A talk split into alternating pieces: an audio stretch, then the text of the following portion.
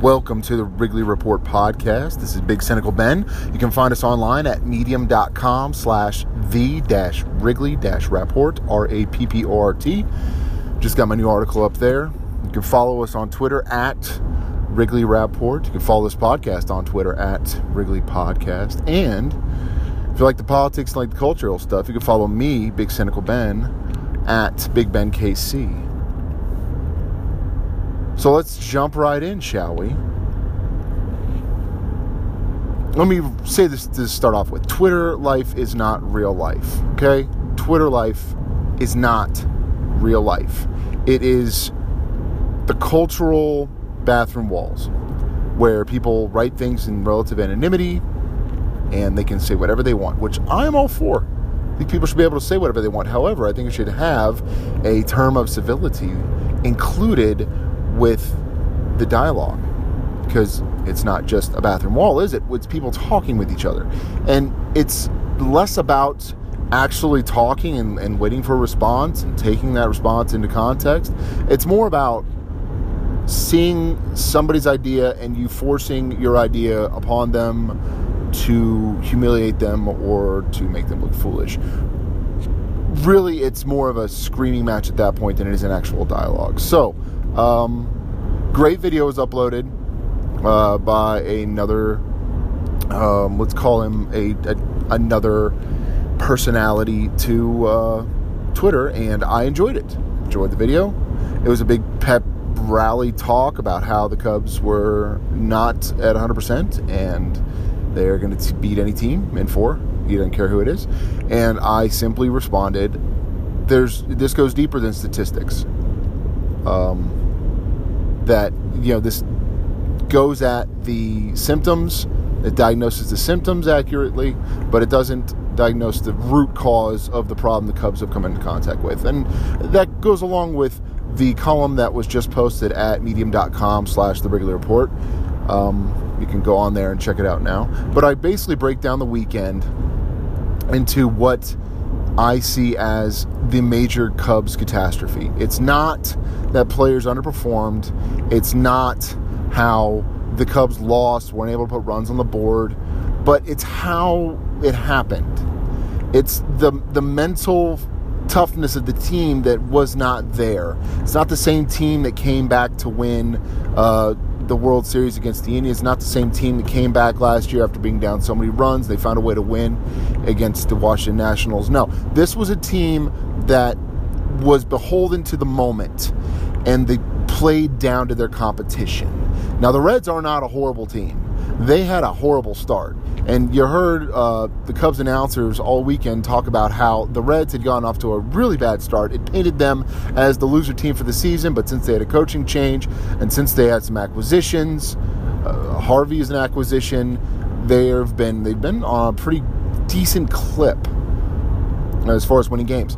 So the Reds as a whole are not the losers that are painted statistically. Because if you look at the statistics, the Cubs far and away lead the Reds in every statistical category except for one, and that is runners left on base. Because the Chicago Cubs are dead last in the league with runners left on base, okay? And the Reds are second to last in the league in runners left on base. So they have a better number of fewer runners left on base. And some people say, well, it's because they have fewer runners on base, they have fewer on base percentage. I understand that. But it's the entire left on base statistic is just a snapshot of wasted potential. It doesn't matter how many outs you have in the inning. You can score runners from first base. You can score runners from second base. You can score runners from third base, 90 feet away. It is hard. It is hard to do these things. These are the major leagues, boys. These are the best 750 players in the world. And the Chicago Cubs have the most potential and the best raw talents out of every single one of those teams. Better than the Yankees, better than the Dodgers, better than the Diamondbacks, better than Boston, better than everybody. I'll agree to that because it's true. We have built a team to be a dynasty, and here we are. We are at the window of World Series championships, something we have all waited our entire lives as Cubs fans to embrace with both hands. And we have expectations, and we don't like it when we lose. And we're not the lovable losers anymore. There are benchmarks we have to clear as a team in order for the team to be seen as succeeding and losing four games to the Reds over the weekend did not do it. What made it even more painful was it was a bad inning and three out of four of those games that cost us. All right? It was the two out rally by Hendricks, allowing everybody to score in that horrific six run inning. My God. Two outs the whole time looked like he was going to get out of it, and then hit after hit after hit. And then the grand slam. We gave up two grand slams to a Reds team. We gave a grand slam to the pitcher for the first time since 1959, some ridiculous stat like that. Everybody in the National League has the bat. God bless it. It's the way God intended the game to be played. But when the pitcher gets up to bat, he can still hit the ball. I know a lot of American League doofuses are out there right now. Well, pitchers can't hit. Yes, they can. Yes, they can. And this is further proof. But every single one of those balls that was levied over the outfield fences was down the pipe. It was either belt high or just below belt high down the heart of the plate. And you can't challenge hitters with 91, 92, 93 mile an hour four seam fastballs down the heart of the plate. I don't care if the guy makes his living from the hill. You can't do it. These were poor decisions made in the heat of the moment because our guys are too young. I stated in the article so many times, it makes your head spin. They're young 20 somethings. They're guys that are beholden to the moment. They're guys that are emotional during the game. And it's because we do not have veteran leadership in the clubhouse. You want a root cause? Ta da! I didn't see this last year because I assumed it was a championship hangover, which it was. First half of 2017 was a championship hangover, but then our guys got in a groove and they pounded away through August and September, and they made the playoffs and they got to the NLCS again for the third straight season, which is amazing, and I love it as a Cubs fan. However, they're a young team and they lost the main veteran presence in the clubhouse. That was David Ross. You could even throw Dexter Fowler in there if you want to. Jake Arrieta, I'm sure, at a part of it. All these are older guys who are able to put things in perspective because they have been there before. Jon Lester's got three World Series rings. The dude should be in every team meeting, every one of them. Chris Gimenez brought on board to be used personal catcher. Every single catcher's meeting, every single infielder meeting, Gimenez got to be there giving him his perspective. He has been around the block and he's seen it. He's seen everything. These young kids get so locked into the moment. Hey, there's more going on here. People say momentum's pitch to pitch. That's baloney.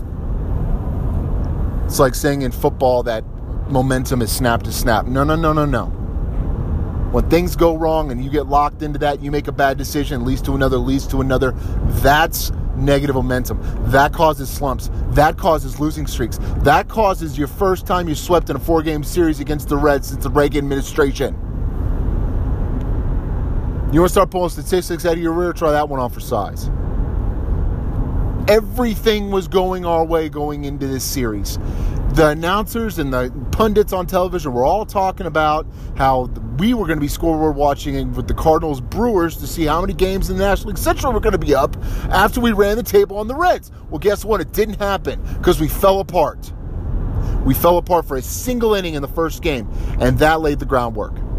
So every time the Reds scored more than run, run in an inning, it became a huge inning a three run inning, a six run inning, a seven run inning. Are you kidding me? If you take away the big inning, we win two out of four. Maybe we win three out of four. We go to extra innings. This is a team that has the potential to be a legendary baseball team. They don't have the horses in the clubhouse to rein in that emotion. Willson Contreras is a young guy. The catcher is supposed to be the one the infielders look to. Anthony Rizzo is the captain on the squad as far as I'm concerned, but he does not have the veteran insight, or at least he's not making it known in the clubhouse. I don't know. But things go from bad to worse in a blink of an eye when walks are being issued and guys are being given free bases. It wasn't a lot of errors that put us in the hole in those big innings that the Reds had. It was solid hitting by the Reds. Our defense didn't lose the game. The Reds beat us. You know why? Because the pitchers weren't hitting their spots. And everything started to snowball after you got walks and put guys on base. We have to have a veteran catcher to go up there and calm them down. We have a veteran presence in the infield to go in there and calm them down. And in an infield full of guys who are 25 or 24 years old, that's thin. There's got to be some veteran leadership. There's got to be some pullback here. This is a marathon, and we just stumbled and fell. And we got to get back up and take it to the Dodgers. And I think we can. I think there was a team meeting or something after they got swept. I think some, maybe some words they said that needed to be said. Maybe some guys got some things off their chest. This is June. This is the end of June. This is a long season. Guys got to pull it together, and I think they can. I have confidence in the Cubs to be able to not only stop a winning a losing streak, but start a winning streak. Ain't no reason they can't go to LA and win another series. You don't got to win them all. You just got to win two out of three. So don't come at me saying that the long ball is the only way and they have to hit the ball in the air far every time they're up to bat. That loses games. I'm sick and tired of seeing runners left on base, and I'm sick and tired of seeing warning track pop flies. You put the ball in the ground. This is not difficult to understand. Your approach at the plate matters. Kansas City Royals won the World Series without anybody hitting over 22 home runs. Kind of weird, huh? 2015. You don't have to hit the long ball to win the game. You got to plate runners. And the more you try to get the bad angle exerted at a, at a certain uh, angle, and the more you try to muscle it over the goddamn wall, the less likely you're going to be able to score those runners. And it is showing in our statistics, and it is showing last weekend. You want to get a runner from first base? Two singles will do it. A steal and a single will do it. You know what doesn't do it? A warning track pop fly when the runner's on first. That's all it's been. And I'm sitting here frustrated at the TV, just staring at another warning track pop fly. And lens on there. Well, he didn't get all of it. No crap. So I, for one, am fascinated to see how Chili Davis is going to use this as a time to reassert the approach at the plate to getting contact, not dingers, contact. And I know people who play baseball understand what I'm talking about. People who have played baseball understand what I'm talking about. People who've never played baseball don't understand what I'm talking about. Approach matters, and the Cubs have to change their approach. I've been saying it all season long, and I'm sick and tired of people on Twitter who don't understand the, the, the game of baseball trying to call me out for being an idiot or a Wilbon or whatever. Hey, I'm a Cubs fan. There's a problem here. And you can cover it up with 15 run games against whoever. But when we lose four in a row against a basement dweller, that is sorry. That indicates they're tired mentally and they got to get some mental fortitude.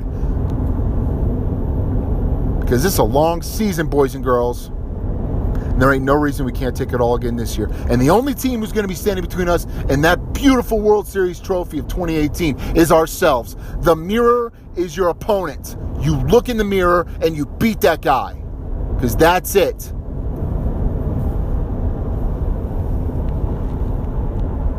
This has been Big Ben Martin. And I'm pretty cynical when it comes to approach when it comes to players being emotional, and when it comes to this being a mental game, because this is a mental chess match between the pitcher and the batter, and I'm sick and tired of losing.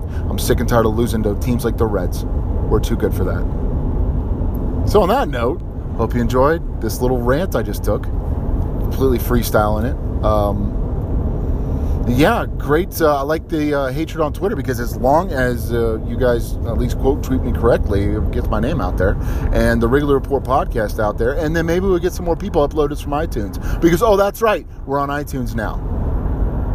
So check us out and come visit us. Uh, medium.com slash Wrigley Rapport And you can find us on Twitter at Wrigley Report. You can find the podcast on Twitter at Wrigley Podcast, or you can find me on Twitter at Big Ben KC. Well, I'll see you guys again next time. Let's go, Cubs.